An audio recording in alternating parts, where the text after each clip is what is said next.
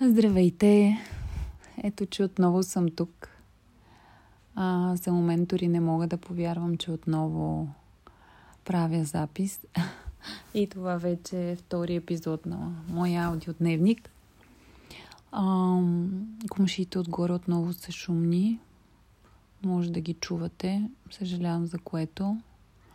Мечтая си да чувате приглушена музика, да имате усещането за нещата, които правя и за които говоря в а, аудиодневника. Надявам се с времето и това да се случи, да мога да се здобия с а, микрофон, да правя записите адекватно, интереса към дневничето да се запази и да мога да ви дам продукт, който заслужавате. Сега съм просто в а, моята спалня, за да съм сигурна, че няма да чувате и Ника от другата стая. Марли е близо до мен, тъй като той не търпи да съм далеч от него. Много се разглези сега, откакто не съм на работа и прекарвам повече от времето си в къщи. Та си спестих и драскането му по вратата. И а, ви казвам отново здравейте. Ам... Не съм отваряла статистики да гледам колко пъти е отварян поста, колко пъти е слушано аудиото от първи епизод. Исках да продължа своя избор да бъда открита и неподправена по свой начин, така че да остана истинска пред вас. А, получих обратна връзка относно гласа си че ви носи усещане, се едно сте в шавасана, така че моля ви не заспивайте. Надявам се да има какво интересно да ви кажа и този път. А, всъщност, вие чувате това на 11 януари. Има нещо специално, който знае, знае в числата 11 и 22. А пък, ам, така да се каже, сгубих си съдържанието вчера на 10 януари и всъщност, да, запис е от 10 януари и навън вали. Днес две момичета, част от моя живот имат рожден ден. Така да се каже, хубав ден е. Дъждът не е мой приятел и все пак има дни, в които му се радвам. Днешният е такъв. Имах планове да излизам с задачи и срещи навън, които си позволих да отложа. Случайно разбрах, че сме в ретрограден Меркурий, след като компютъра ми угасна и имах проблем час и половина да го включа. Старая се да не следя позициите на планетите, за да не предопределят моята нагласа за нещата.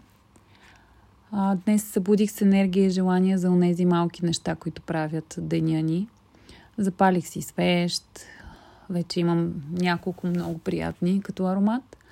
Направих си кафе. Винаги пия без кофеиново капучино от а, студентството. Кофеиновото кафе не ми понася. Запалих Пало Санто, обиколих стаите. Ала преди това тихо се отдадох на един ритуал, който продължава от няколко дни за мен. Ритуалът водици. Започнах го на 5 януари – няма да ви разказвам за него, силно ви препоръчвам да минете през страничката на Розмари Демео. Ако ритуалът ви е интересен, сигурна съм, че сте чували името и от стопанката на Господ. Дори да не го спазите, моите мисли и опит са ми доказали, че силната вяра, постоянство, осъзнаване и изчистване на мислите, заедно с малките стъпки и действия от наша страна, са тези, които ни доближават до истинското сбъдване – преди да продължа към това, което имам да ви кажа днес, ще се върна към предишната тема на епизод 1 и чувството за принадлежност.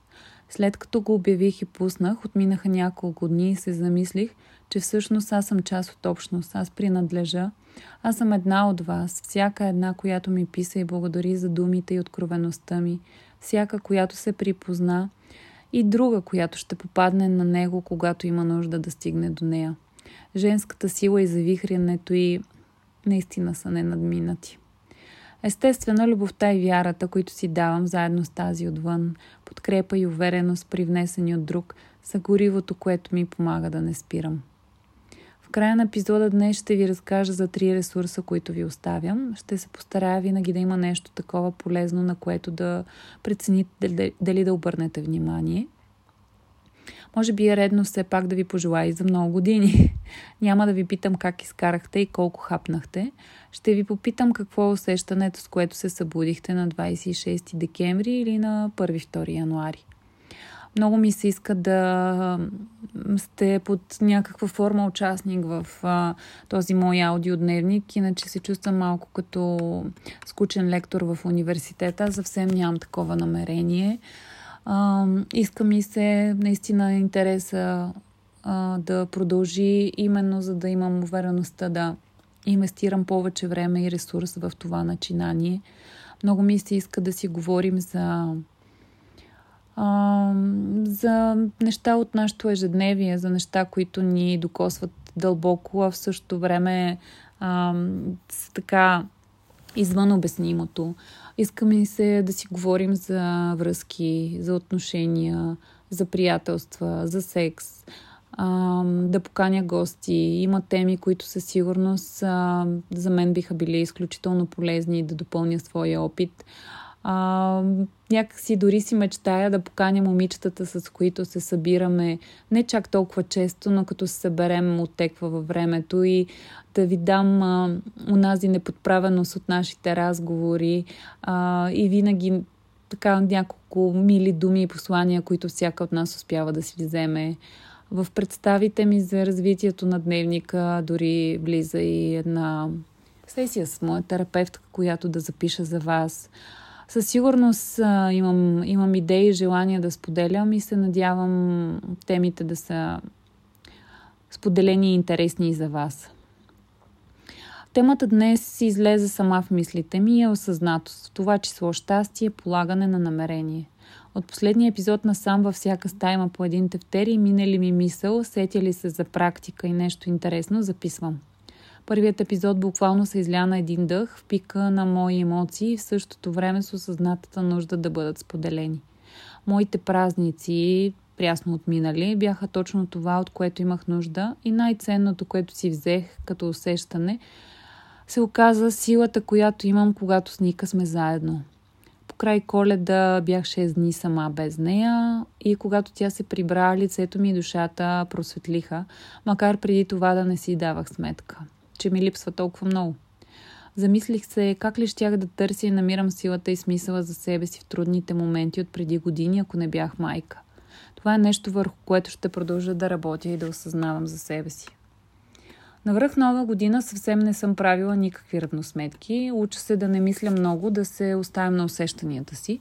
Всяка мисъл води до друга мисъл и доста често ни отдалечава от истинското ни усещане за нещата. Чрез мозъка развиваме умението да ползваме складирани данни, от които да черпим, макар всъщност най-истинските решения да взимаме със сърцето. Една позната наскоро ме, ми сподели а, как напоследък се улавя, че идва вътрешен порив за нещо ново, за начало, за действие и почва да го разсъждава, да мисли върху него и в един момент си дава сметка, че няма смисъл. Абсолютна рационализация – всеки път ни спира и вади на отработените ни емоции, страхове на преден план, отдалечавайки ни от нас самите доста често категорично.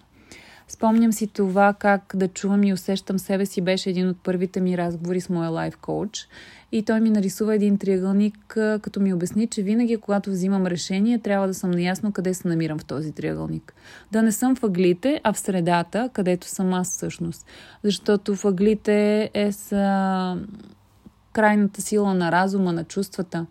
Както споделих в предишния епизод, освобождаването и приемането на емоции ни помага да чуваме себе си и своята интуиция.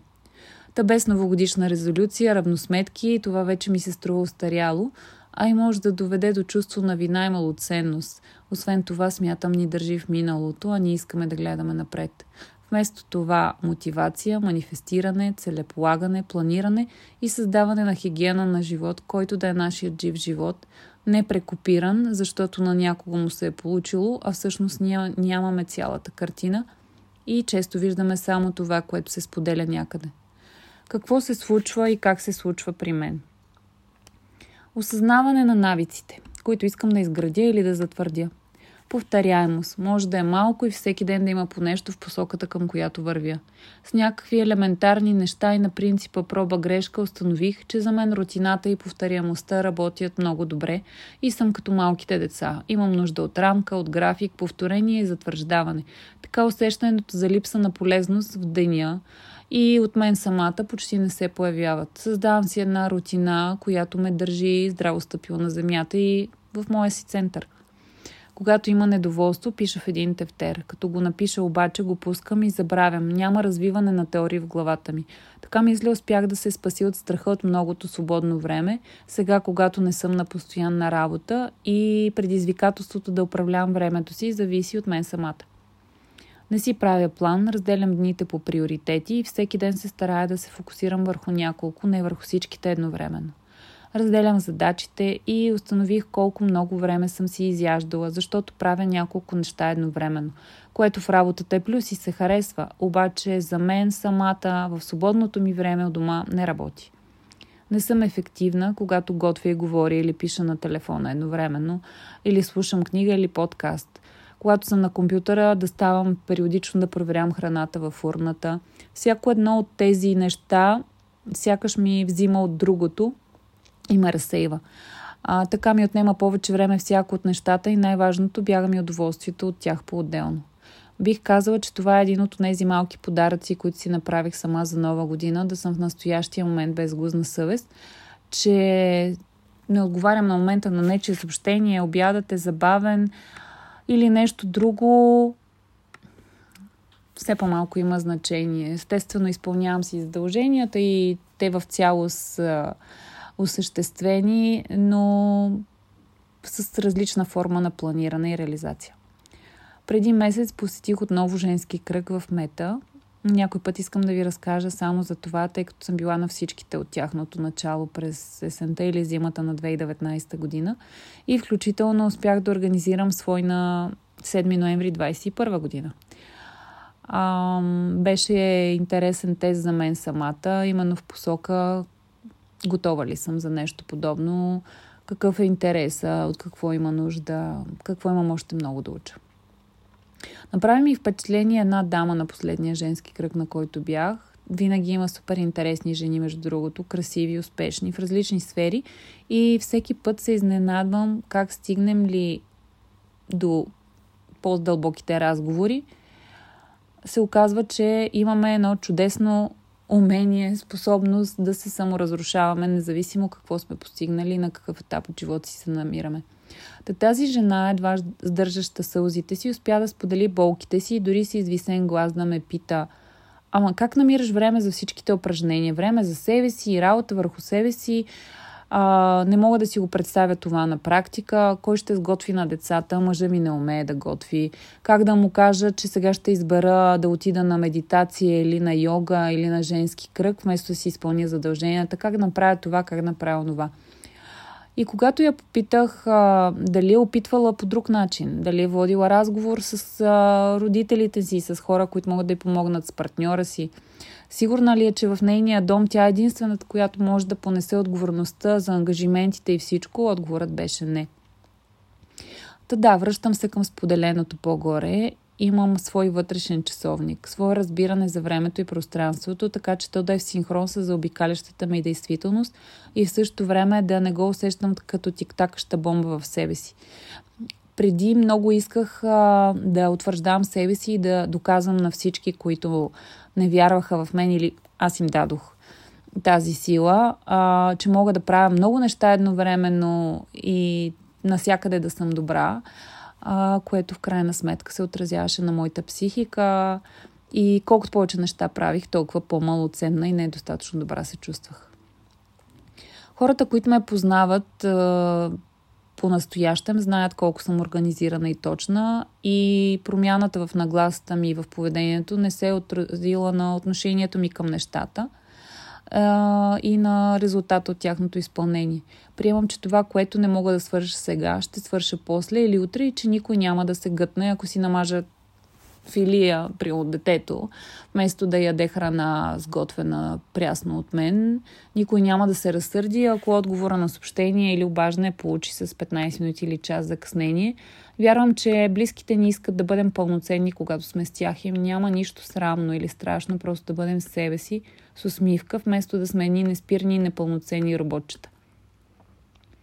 Честно казано, дори мисля, че това работи като възпитателен подход у хората около нас. Да ни ценят повече, да се включват и да откриват и те неща, които могат, както и да правим повече неща заедно всъщност. Често живеем в предположенията и очакванията, които си мислим, че другите имат към нас, без дори да е да са изречени гласно. Говоренето, освен че разтоварва, всъщност решава много бъдещи проблеми. Много се отклоних, все пак исках да ви говоря за навици и полезност. Затова се връщам към едни години назад, когато открих спорта отново за себе си в нов вариант. В най-трудния ми житейски период, когато единствения начин да остана трезва в съзнанието си бяха плачът, музиката и спорт. Тогава открих комбинацията от кикбокс и йога за себе си. Никога не съм предполагала, че който и от двата да е спорта ще е моят, камо ли в комбинация. Две години и истинско спасение. Не това е важното в момента, ключово е тялото. Да му се обърне внимание и да го чуем. Той е най-голямата аларма, когато имаме проблем с себе си. Ако стигнете до филма, който ви изподелям на края на епизода, ще чуете и отново за това как, когато започнем да работим върху себе си, освен реално усещане за тялото си, е добре да се свържем с него. Затова всяко движение е добре дошло. То може да не доведе до перфектната форма и плочки, но ще ва и разтоварва душата ни. Спрали да ходя пеш, усещам, че мислите ми спират и се заталачвам. Винаги, когато нещата циклят, си правя някакво упражнение или отивам на тренировка. Ако съм на работа, излизам. Освен това, забелязала съм, че хубавите идеи винаги идват, когато си лягам, по душа или на пътеката. Та във филма, който се надявам да изгледате, също става въпрос за една пирамида, където в основата е нашето тяло, после са хората, с които се заобикаляме, след това сме ние. Често тези неща под нас ни служат за опора, когато имаме нужда от подкрепа и сила да продължим напред. Когато започнах работа с терапевта и постепенно навлязох в нещата, осъзнах, че все по-рядко имам нужда да си набавям неща отвън. След първата година му казах как все повече неща проумявам и все повече усещам къде си струва да влагам енергията си, което в голяма степен ме накара да се чувствам самодостатъчна и по-скучна за хората, с които се събирам. Вече нямах нуждата да съм в центъра на вниманието, да съм в част теми, които са интересни на всички, на мен не. Минах през този момент неусетно в процеса на нашата работа. Научих се на по-малко приказки, повече действие. Дядо ми на времето казваше думите с злато, внимавай как ги даряваш.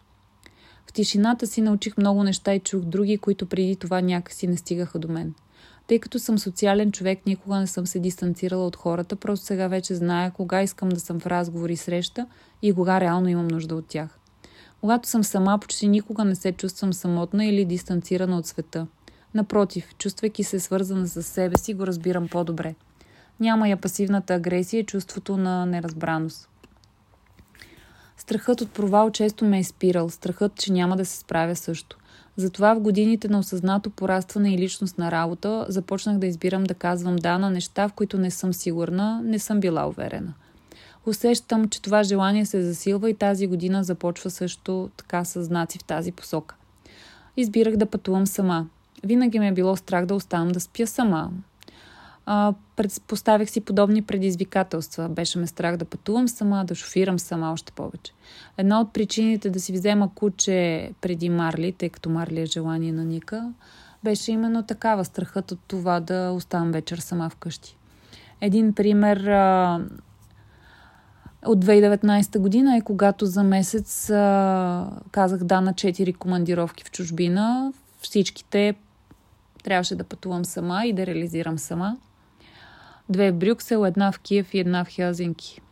През 2015 година също пътувах сама. През 2021 отидох сама до Мелник. Шофираше ми се, така си проветрявам също главата понякога. Останах за една вечер и на другия ден се прибрах. Ставах все по-смела и уверена в неща, от които съм изпитвала страх. Когато трябва някой, трябваше някой да говори от името на отдела ми в работата, аз казвах да макар че винаги гласа ми трепери пред публика, но ставам все по-уверена и смела. Когато пускаха конкурс за повишение, кандидатствах. Това за мен беше най-добрият начин Не да се сдухам колко съм не готова и неподготвена, а да си взема пулка, смисъл, урок, преценката от която имам нужда. Това моли е или не? Колко още имам да уча и искам ли това да е моят път? Тук бих искала да вметна нещо, което мисля всички правим. Сравняваме се.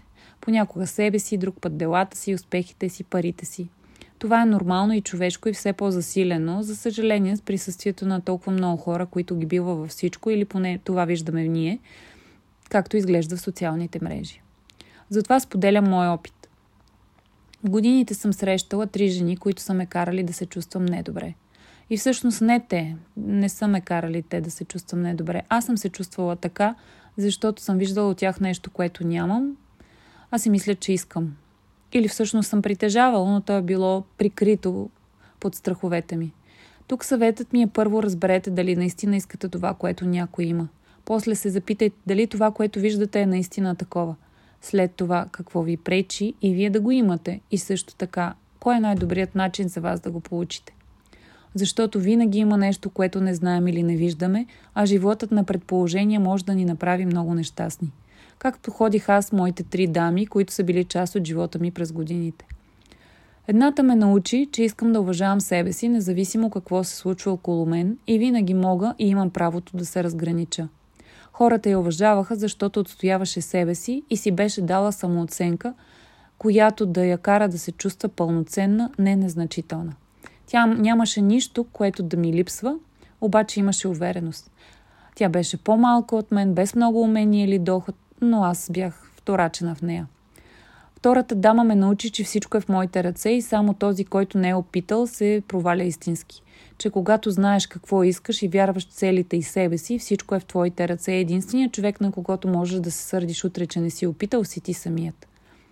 Промяната на гледната ми точка спрямо тях и как имат това, което аз уж нямам, всъщност от хора, които ги да избягвам, ги превърна в хора, от които да се получа. Излекува гнева ми и започнах да ги уважавам. Третата дама ми показа, че няма цена, която да искам да платя, за да съм като нея и каква не искам да бъда, когато имам успеха и парите, които вярвам, че заслужавам.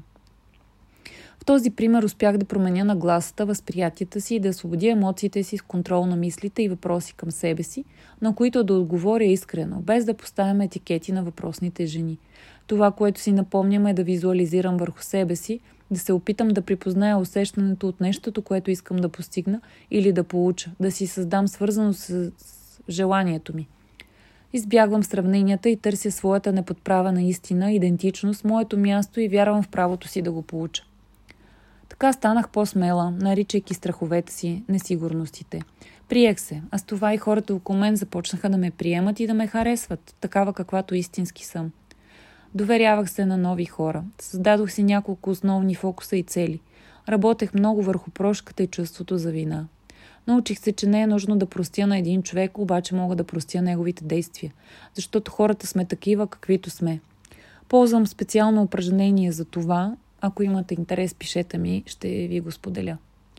Ние не се променяме, ние не сме добри и лоши. Ние сме това, върху което се фокусираме – Осъзнаването ми помогна много с гнева и разбирането, че тези, които правят лоши неща, са или болни, или далече от своето осъзнаване, безпомощни да се справят сами. Научих се да медитирам.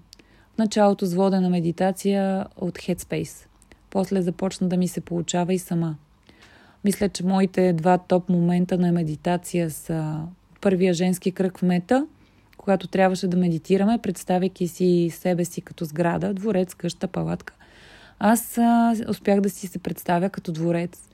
Огромен, със светли прозорци и много просторен. В същото време намиращ се насред пустиня, с много голяма ограда, остри върхове, издигащи се нагоре от всичките му страни. Голяма красота, ама самотна. Тогава осъзнах, че нещо не е както трябва и се правя на отворена и достъпна за всички, а всъщност се пазя или пазя. За щастие, една от последните ми медитации по време на участието ми в 8 for 8 за което също много искам да ви разкажа и ще се докоснете до него с единия от линковете, които оставям, беше толкова истинско преживяване, толкова разтърсващо и приятно, че вътрешният ми огън избухва дори през спомена в момента. Да видиш себе си като дете и да се прегърнеш, да събужда женската си сила и енергия. Тази жена Биляна Савова е спасител. Човек успял да спаси себе си и предаваш нататък. Веднага след деня с нея, прекаран в пълна тишина, се обадих на терапевта си с думите. Беше чудесно, толкова силно усещах вътрешния си глас, че се самозапалих. Всяка следваща медитация се потях все повече и повече. А, само за сведение, 8 часа в тишина, практики, медитация. Неговият отговор беше Мила Нели, това не е огънят, това е страхът, на който си дала воля да излезе. Освободила си се от експертната оценка за тази Нели, която познаваш и си се оставила на момента и преживяването. Браво, поздравявам те! Има доста твърдения по какъв начин излизат емоциите ни от тялото. Страха обикновено е през изпотяване. Врата, дланите, кръста. Дори сега, когато ви го споделям, усещам силата на изживяното.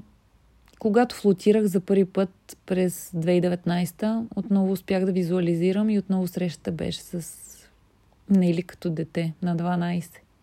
Втория път не ми се получи, постоянно ми влизаше вода в ушите. За сега не съм правила третия опит с флотацията. Музиката ми много ми помага и много ми помагаше. Имам един приятел, меломан, постоянно ми пращаше песни. Правих си албуми, още ги пази и като ги слушам, вече ми е чуждо какво съм усещала. Между другото, това е най-силната равносметка за нашата вътрешна промяна, когато се изправи срещу човек, на когото сме простили, чуем песен, която навява спомени, усетим миризма, която ни връща в някакъв момент ситуация. И във всеки един такъв момент, наподобяващ ни преживяване от минало, вече не се надига емоция. Тогава наистина означава, че сме пуснали и сме продължили. Вече не чоплим коричката, няма коричка.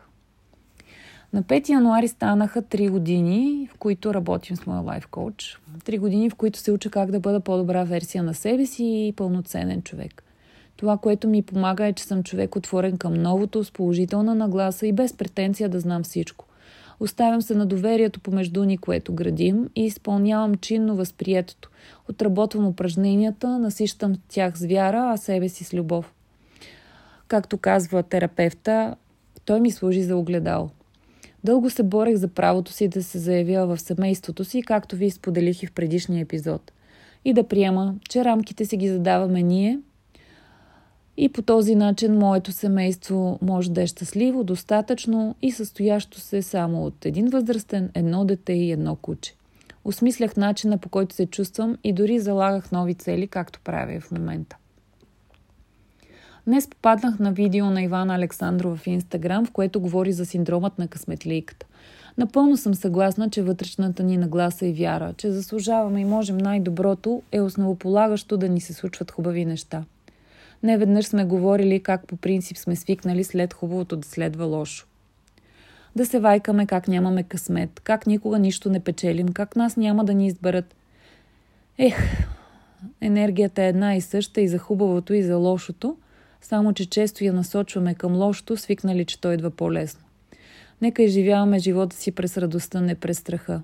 Да правим най-доброто, на което сме способни и да не се фиксираме – а да вярваме, че там, където сме посяли семената, Вселената ще ни помага да ги поливаме и ще поникне, ще бъде наше, когато сме готови и в хармония. Сега ще ви споделя и за две техники, които на мен много ми помагат в полагането на намерения. Не, не пиша за и против и никога не съм го харесвала. Не се надъхвам из положителните си качества, просто се старая да култивирам отрицателните и да не ми пречат. Просто Опитвам се да ползвам положителни изречения, пиша в тефтери как и кога, при какви обстоятелства имам определени чувства и мисли, когато има тревожно също и най-вече правя си дърво на желанията.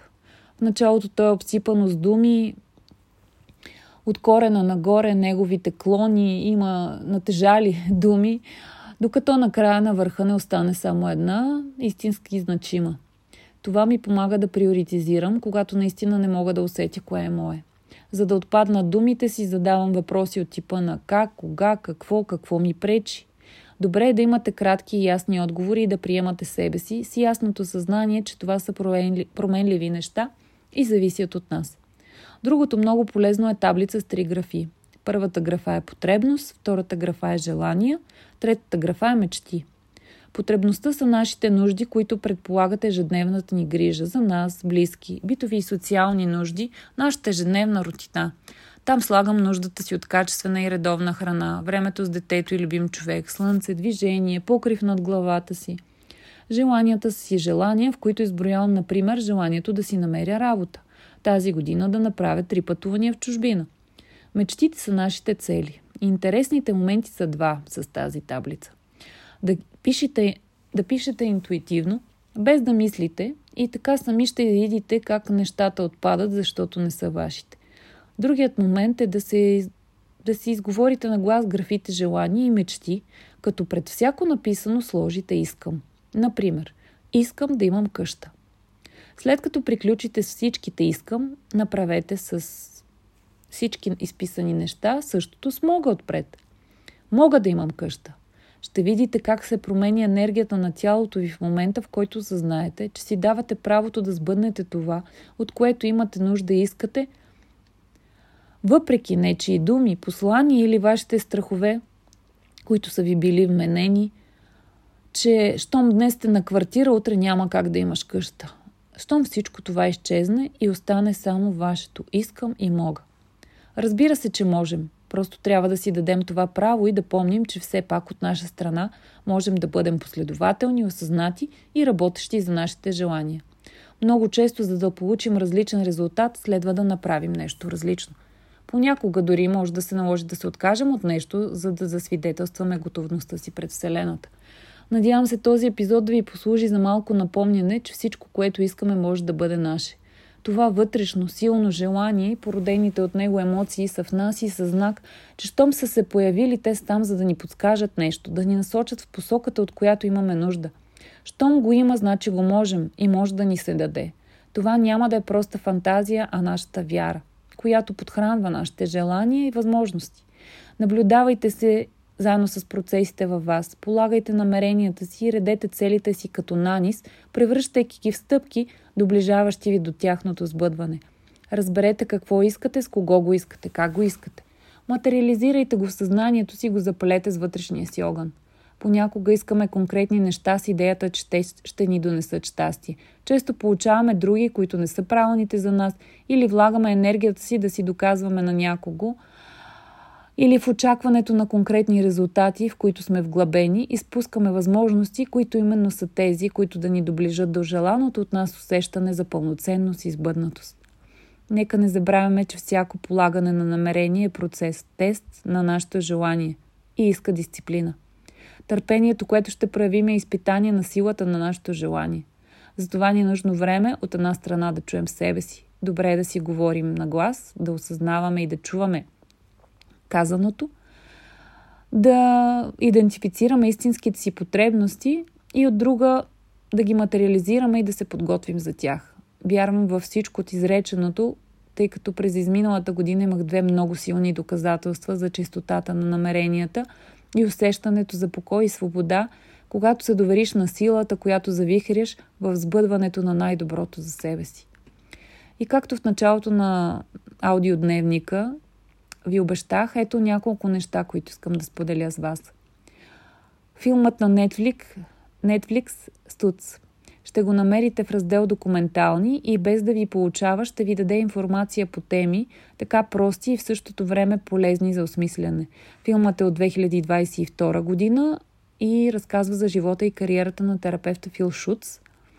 В Netflix се изписва като Стуц създаден от актьора Джона Хил, който го посещава години наред.